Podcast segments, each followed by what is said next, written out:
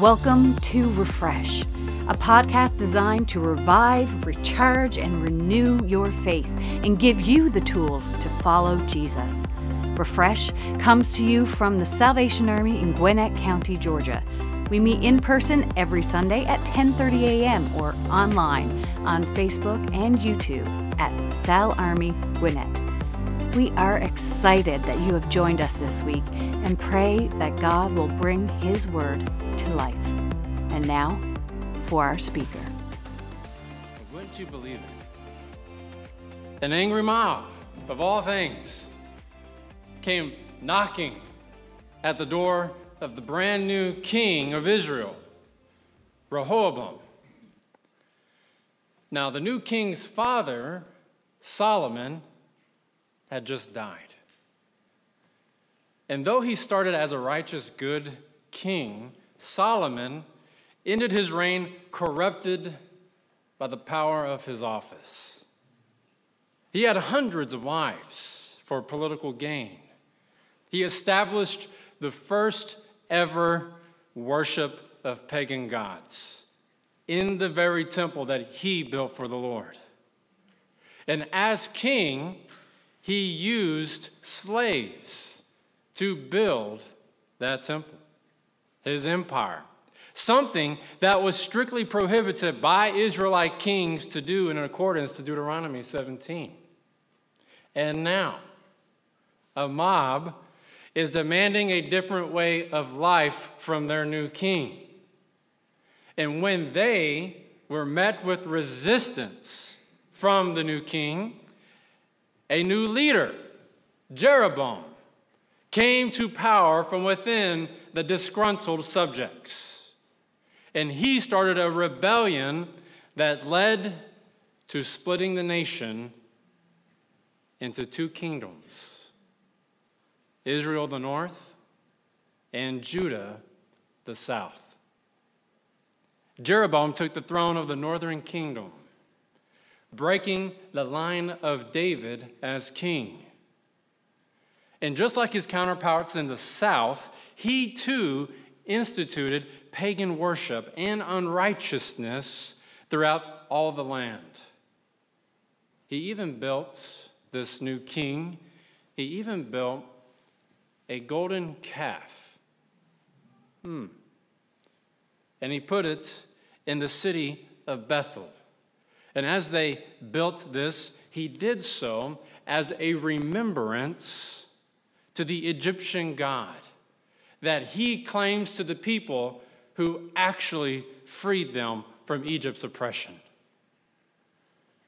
Both kingdoms right now, the north and the south, are falling away from the one who truly saved them.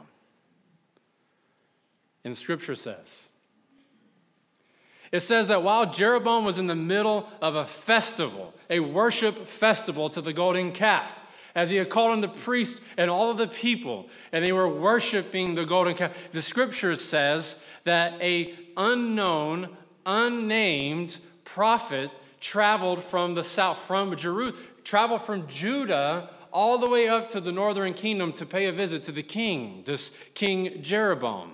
And when the prophet arrived in Bethel, he was witness to the new king and his priest worshiping and bowing to the golden calf.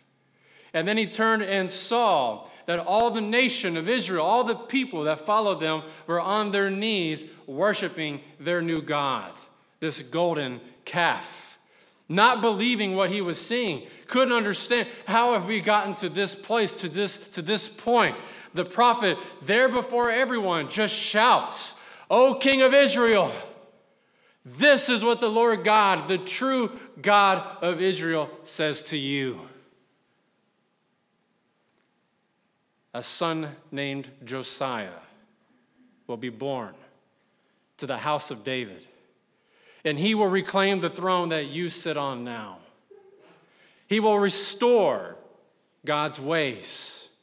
And because of you, O king, because of you, he will sacrifice the priest of these altars when that day comes." Their bones will be burned so that nothing is left. And history shows us that Israel did not take to heart the words of the prophet that day and continued worshiping the gods of this world. And from that day on, from that moment on, every king, every single king of the northern kingdom used the altars that were built by Jeroboam to worship the pagan gods. King after king after king. That is, until 300 years later, when a young boy of the house of David came to power in Judah. Let's pray. Father, we thank you for the history and the word that your scriptures give us. Father, our prayer as we continue to look into the Old Testament and looking into the story of Josiah, Lord, we ask for understanding, context, and culture. Lord, we pray that when we leave here, we're not more confused than when we walked in. We want a clear vision and understanding of what it is you want from your people today, right now. Father, I pray that if I say anything that is incorrect, that is not right of the scripture of you, Lord, then correct me here on this spot. Father, I pray that the words that come from me are only a mirror of you. So, Lord, I pray this in Jesus' name. Amen. Amen. Well, good morning. Good morning. Yes, and welcome to our second part, and honestly, our last part. There's only two parts in this one, of the story of Josiah. And we have actually just walked through Hezekiah, and we've been hanging out in the Old Testament quite a bit.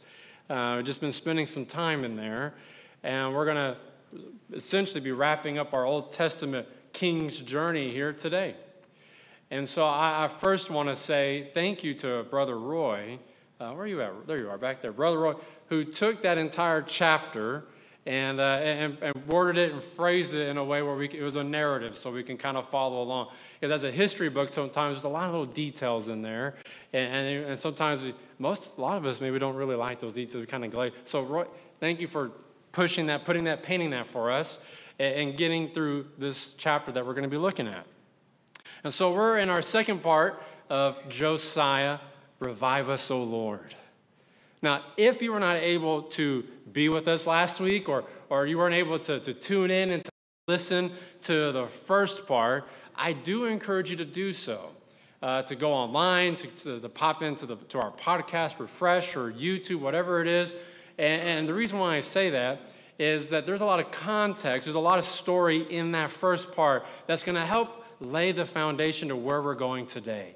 What's happening in this moment for? If we were just to take this section of Josiah and not talk about the first, we would be a little confused.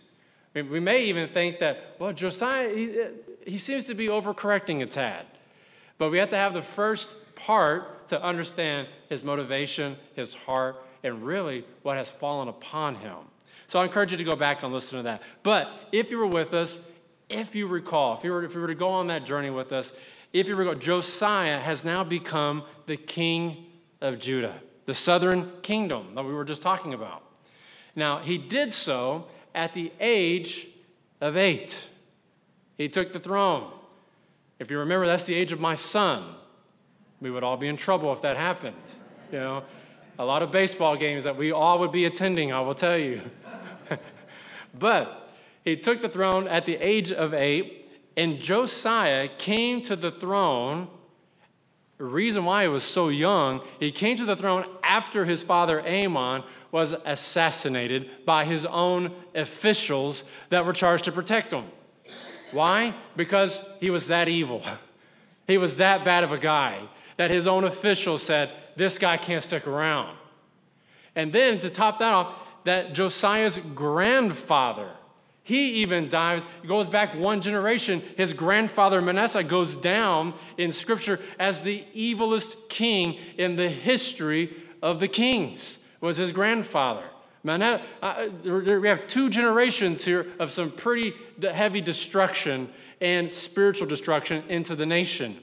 And so Josiah comes to power during a time when the people of Judah are spiritually lost. They have no vision. They don't know where they're going. They're spiritually lost. And so at the age of 26, a couple of years into his throne, into his reign, at the age of 26, Josiah decides it's time to renovate the temple because it's fallen to pieces. And it's doing that because of neglect. So during the renovation, a set of scrolls are found, and they're presented to the king, if you remember. And the king's secretary reads them out loud to the king during one of his visits to the office. And when they're reading it out loud, they discover that the scrolls found are the lost copy of the Torah there in the basement of the temple. Now, it is widely believed that this year is the first time that the scrolls are being read out loud in over 250 years. And it's believed that this is Josiah's first time hearing the audible word of God read out loud in his entire life, directly from the Torah. And if you remember, according to Deuteronomy, every king was supposed to have their own personal copy of the Torah. They would have their own copy so that they can read it and study it so that they know how to lead their people. And then if you remember, Deuteronomy also states that the Torah was to be read out loud every 7 years at the Feast of Tabernacles for the whole nation to hear.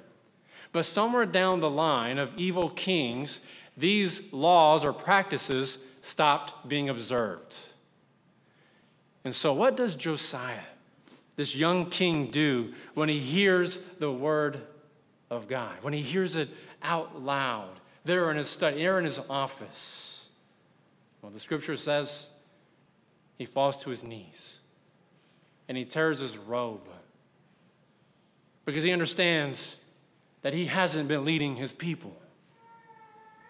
And there he begins to submit his authority as king back to the Lord. And so now he decides that it's time for Judah, for this nation, to come back home, to stop pretending to be someone else, to stop looking like the rest of the world, that we're no longer going to try to please everybody else around us, that we're not going to just adapt whatever it is you say we should adapt, that we should look like this, that we're going to introduce these different things into our kingdom. He says, no, it's time that we go back to who we belong to.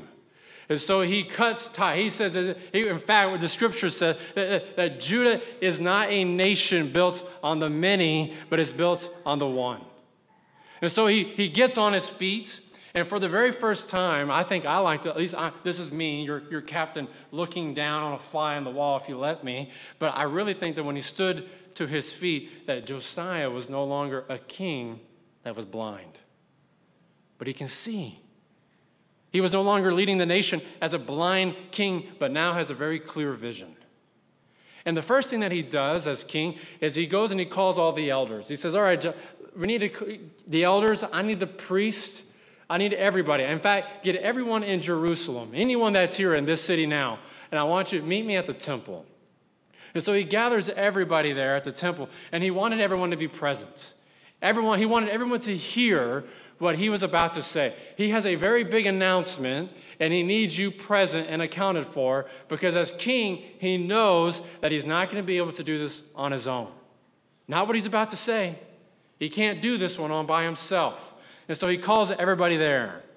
And once they were all there, the scripture says that the king took that scroll that was found, and he opened it, and everybody was there.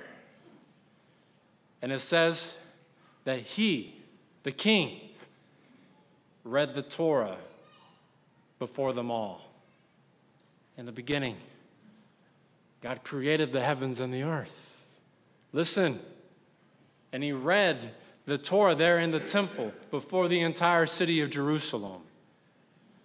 You see, he didn't delegate that to somebody else. He didn't pass it off and say, "High priest, would you read from the first scroll? Everybody listen up." No, the king knew the import. He had to be the one to set the tone. He grabbed the scroll and says, "Listen up. You got to hear this." And he reads it out loud. And after reading the entire law, the king right there in the temple before all his people, he renewed the covenant that was made by his forefather David. He renewed it there. Listen, everybody, we've been wrong. I've been wrong. I thought I was leading you, but I wasn't. And so there in the temple, Andrew, he renews his covenants. He renews it. I want to be like King David, like our forefathers before us. And so he renews it before the entire nation. And there, he declares and declares that they will be a nation that will follow the Lord and keep his commands with all their heart, with all their soul, with all their mind, and even if it requires their strength. We will keep this command. And then the scripture says something very interesting. It says that there, everyone that was present in the temple on this day, it says that the people in the temple they pledged themselves to the covenant. They pledged themselves to the covenant. Now, we just can't breeze right by that. It'd be easy for us to think that, well, he's the king, whatever he says goes. If you say we're renewing a covenant, then I guess that's what we're doing. No, that's not what the scripture said here. It said here that everyone on their own accord pledged to the covenant. They renewed themselves as individuals to the Lord. There in this, in fact, scholars believe that when they analyze this piece of scripture, when they look at this, they say that it is very similar. It's almost as if the Holy Spirit was falling on the nation of Israel, Judah, and Jerusalem at that moment, just like he did in Acts when he fell on the disciples. That when they realized that they were no longer going in their own strength. And so here, very well, according to a lot of these biblical scholars, that we may have experiencing the falling of the Holy Spirit here in the temple. And so now, after hearing all of this, I like to say that they finally woke up. And they realized that they aren't a nation of pagan gods, but a nation of only one God. We sing about him, Jehovah. Now, once the covenant was made, once that was established in the temple on this particular day, King Josiah then turned his attention elsewhere. He at first had to start at home. We need to make this right here, right now, at home. Then, after that was done, he turned his eyes to the evil that was being done within his own city gates. And then he decided that it needed to be cleansed. It needed to be removed if we're going to be moving forward, if we're going to go anywhere. And the first was the defilement of the temple itself. He looked at the temple and said that nothing in here screams that we serve the Lord God. Nothing in here says that. And so the scripture says that Josiah started in the middle, in the heart of the temple. And he walked in. And he told the high priest and all the priests around him to come here. Do you see all of this? Get rid of it. Get rid of everything. None of this is of the Lord. All these altars, all these incense, all these things, none of this. He gets rid. And so the priests start to go and they tear down everything inside the temple. You see, the temple was the holiest place on earth. It was the connection between heaven and earth itself. And here, the people of God, they were defiling, they were using it for their own personal pleasure. And so here, everything was made to worship the god Baal and other pagan gods. And so everything must go. He destroyed the Asherah pole. And in fact, the scripture says that he ground it down to powder. It wasn't enough to get rid of it. He ground it to powder. where it was nothing left. And there was no use for this. He took down all the shrines that were posted at the city gates. He removed everything from the entrance of the temple that was dedicated to the sun god. He destroyed, listen to this, there was a room inside the temple that had been converted for the worship of a pagan god. And this particular pagan god only wanted one act of worship: prostitution. And so they converted a room inside the temple for male prostitution to take place. And the king said, don't just take everything out of there, destroy the room. Get rid of it all. And then here, he destroyed, the scripture says, all of the altars that were built by the kings before him in Judah. And once everything was collected, everything was put in a big pile, and the scripture says that they burned it all in the Kidron Valley right outside the gates. Stuck it in the valley. And if you've ever been to Israel, you know where that is. This nice little valley. Throw it in there and just put it on fire. It's not coming back in here again. And then the scripture says that he started to not only remove the things, he started to remove the people, the ones who practiced witchcraft, and all of the pagan priests who dedicated their lives to those acts of worship. And it says that he had removed them all, and yes, he had them killed. You see, in this time, in Josiah's kingdom, here in Judah, there could be no risk of a relapse. Even the smallest sin to be replanted or rerooted could take us further away from the Lord. And so this covenant renewal had to be guarded. It had to be protected. It wasn't just, let's make the covenant and let it be. We made a covenant and now we guard it. We don't let anything infiltrate. We don't let our guards down and just say that it'll work itself out. It had to be protected. And so here, he is removing everything. And once Jerusalem had been cleansed, once the city had been completely restored back to the act of the worship of God, it says here that he turned his focus to the rest of the nation. Home is taken care of now. Now, do the same in the rest of the nation. Every city that is in the promised land. Well, we will remove all paganism, all gods, and restore only one God. And so the priests divide up, and they start to go city by city, and they're removing anything that is not of the Lord. But you see here, King Josiah had his eye set somewhere else. As the priests and his leaders went around across the south, Josiah had his eyes on the fallen northern kingdom, the nation above him, the kingdom that fell to Assyria because of their wickedness. And he set out a team of people to go to the north, to not even his nation, but to go to the north and say that this is still a part of God's promised land. We're going to cleanse it. We're going to go up there and we're going to cleanse it. He didn't care about borders. He didn't care about politics or the Assyrian Empire, nothing like that. He crossed over and said that this land belongs to God. And so on their journey, crossing from the south to the north, as they get to the city of Bethel, like all the other cities that they've traveled upon their road, the first thing they did was they searched for all the altars that were built by those before them. But in Bethel, they came upon an altar. It was like the other ones in a sense. It was an altar for the god of Baal, for a pagan god. They've seen that before. However, this altar was a tad different. It stood out. Unlike the other altars, the king, Josiah, he notices that there's a marking on this particular altar.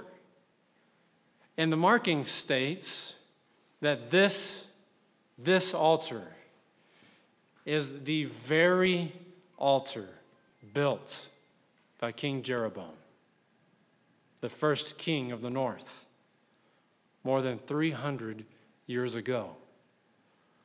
Now, we don't know if the golden calf was still intact, if it was still there for them to see, or if Assyria came and took it once they took control of the northern empire. We don't know. But we do know is that the altar itself was still there. The marking was still there, giving honor and homage to King Jeroboam, the one who built this altar. And then after taking a moment, Josiah, he approaches this altar built by one of the kings. And he begins to tear it to pieces. Piece by piece, he tears it down. Why, Jeroboam? Why did you lead this nation astray? Why didn't you stay pure and true? And he tears it down piece by piece. And after the entire altar was destroyed, after everything was no longer standing, Josiah then set it on fire, and he burned it to ashes. Nothing remains. This is not our history. This is not who we are. And he burns the altar down. But then the king takes a moment and looks around, and he sees there in Bethel all these tombs and these graves surrounding this altar. And he's looking around, and he sees and he notices that all of these tombs are the tombs and the graves of the priests who were responsible for the worship at that altar.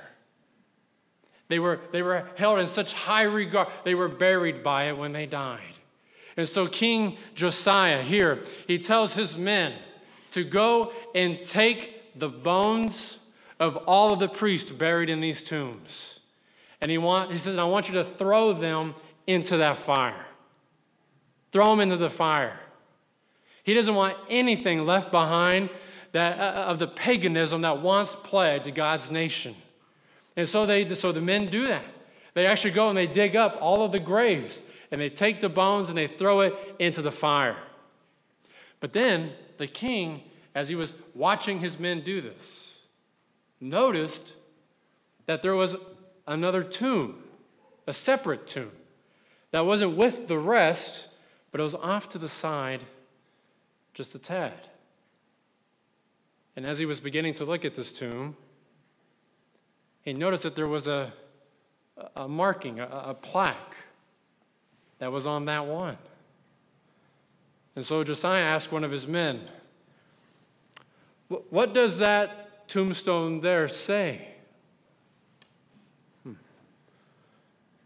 Well, this speaks of a prophet, my king. Oh? What prophet? Well, here it says that there was a prophet who came from Judah many years ago. This prophet came, and he warned the people that one day this altar will be torn down and that the priest's bones will be burned on it.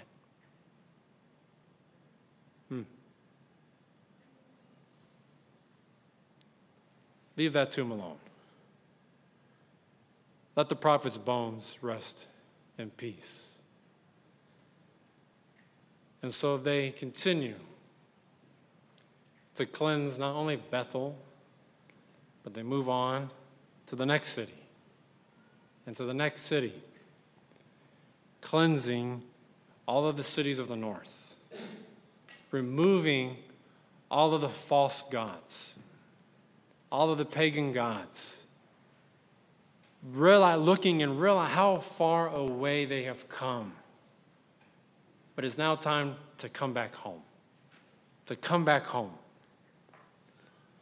And so they traveled throughout all of the north, and then once they were completed and everything was cleansed, they returned back to Jerusalem. And when he returned home, when he got back to Jerusalem, Josiah, the king, stood before his people, and he proclaimed that the entire nation will now enter into the celebration of the Passover, based on what is written in the book of law, now that we have it. And so here, he declares, it's Passover time.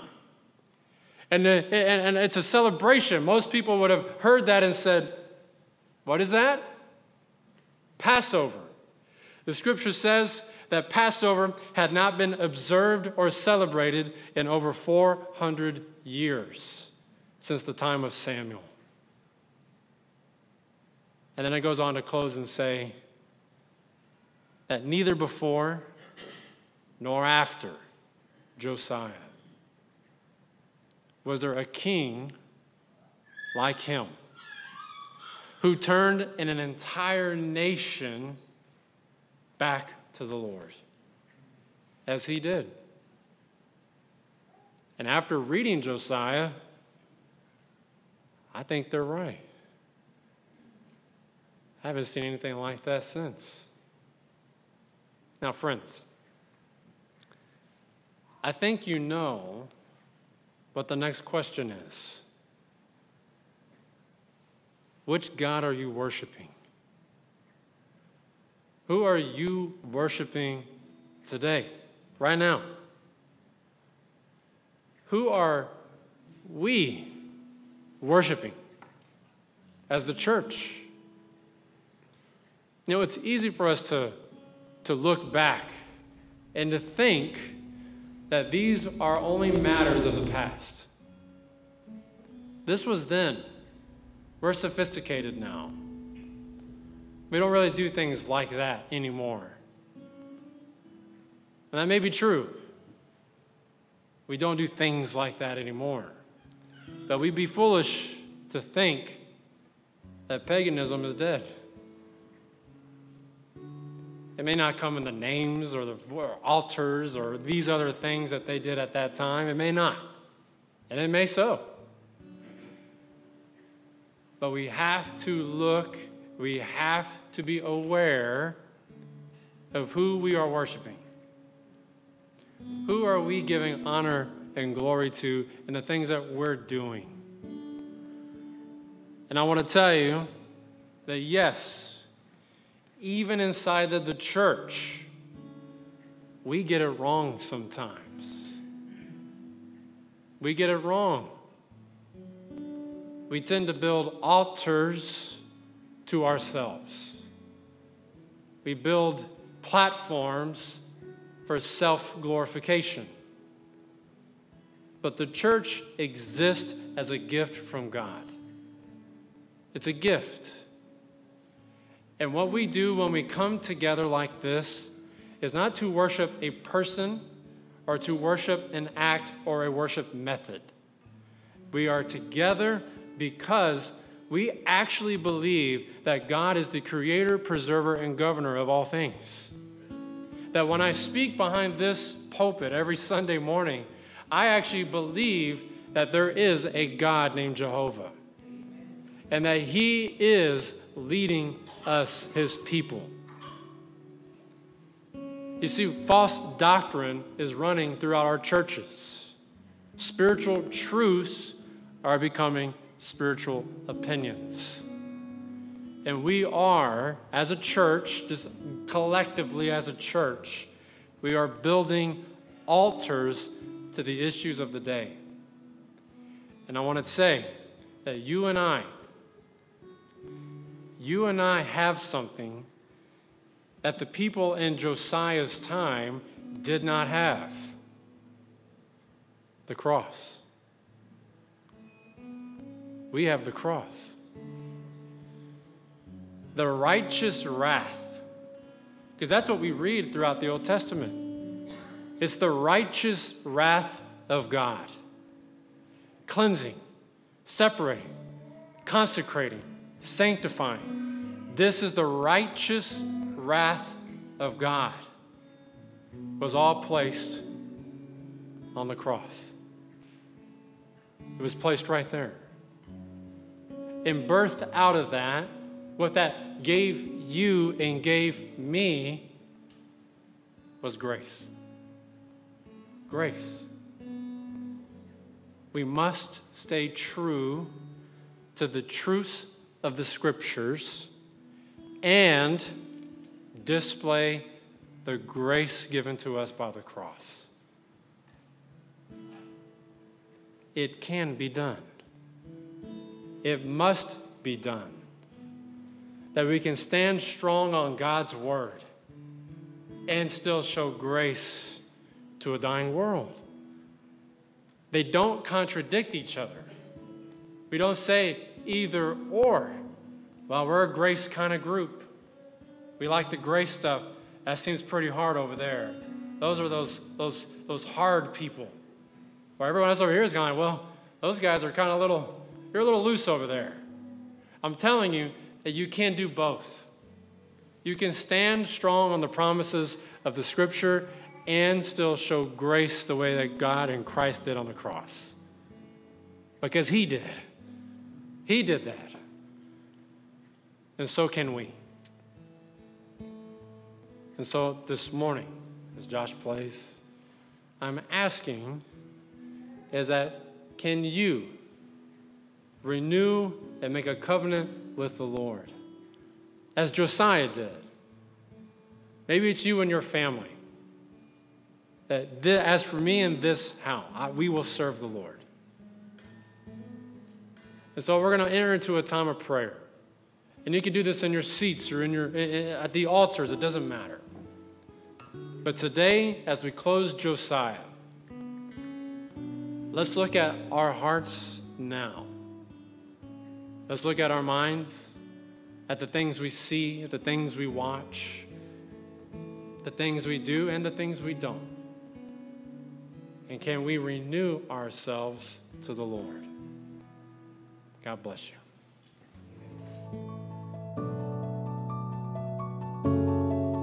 Thank you for listening to Refresh. Be sure to hit subscribe and like us on Facebook and YouTube to never miss an episode. If you liked what you heard, be sure to share it with your friends and family. We pray that you will be refreshed and ready to take on your week. See you next time. God bless.